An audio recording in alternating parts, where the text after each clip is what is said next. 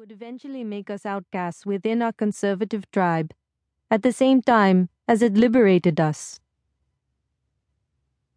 Every inhabitant of Waziristan, north and south, is known as a wazir. But wazir is also a name that refers to a sprawling Pashtun tribe among the many that exist in our region, connected by the same Pashto tongue and governed by our Pashtunwali code of honor, the ancestral laws that settle our many blood feuds and rivalries. Though the Wazir are splintered into clans, we come together as one at the hint of a foreign threat.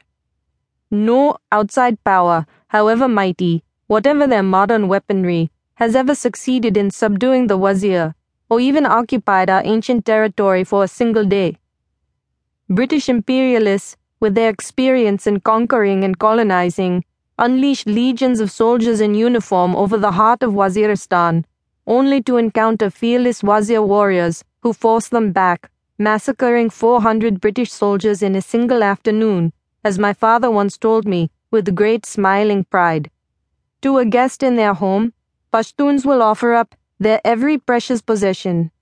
But insult them once, and they'll have your severed head in a sack before you so much as blink.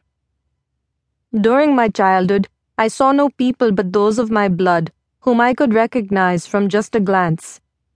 Even if they could get there, tourists never visited my small ticketed away portion of the world. Foreigners wouldn't manage a step onto our land before catching every dark Wazir eye. Wazir people are heavy set and tall, with strong limbs and powerful wide hands. In protecting their own, Wazir women are fearless, and their voices thunder up and shake from deep inside their bodies. They used to say that when a Wazir woman spoke, you had better listen. According to one legend, our people are descendants of a famous Pashtun leader called Suleiman and his son, Wazir. From their progeny, many tribes flourished and spread out in vast human tributaries, consuming masses of land where they settled.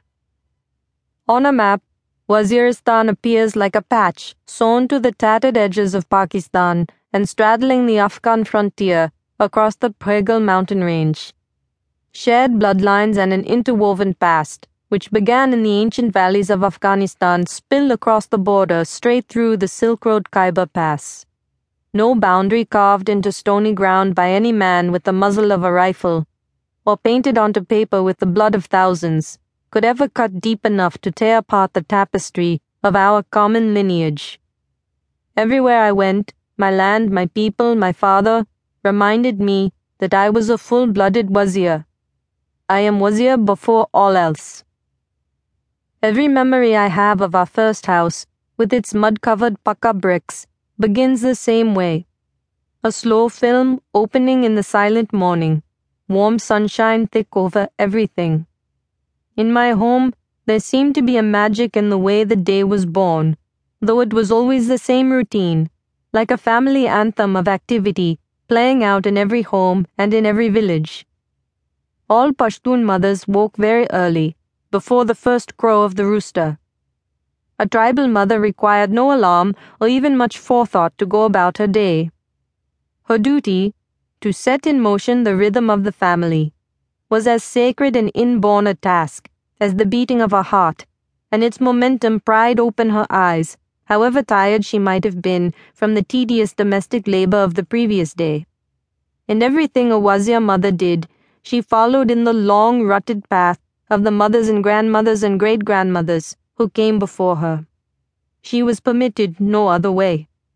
She had no access to television or newspapers or magazines, and even radios were scarce. Knowledge itself was a stranger, not to be trusted, or even invited in. I grew up with the accepted practice that a Pashtun woman remained in the home and only ventured out enveloped in head to toe garments called abayas or burkas, or big shawls called chadors, and with a male, even just a young boy, watching at her side. To confine a woman in such a way, duty bound between four walls and hidden away inside her clothes, was known as having her live in purdah, the conservative Muslim custom of secluding women so that they may not be seen by men. This practice was never questioned, in the same way a person would never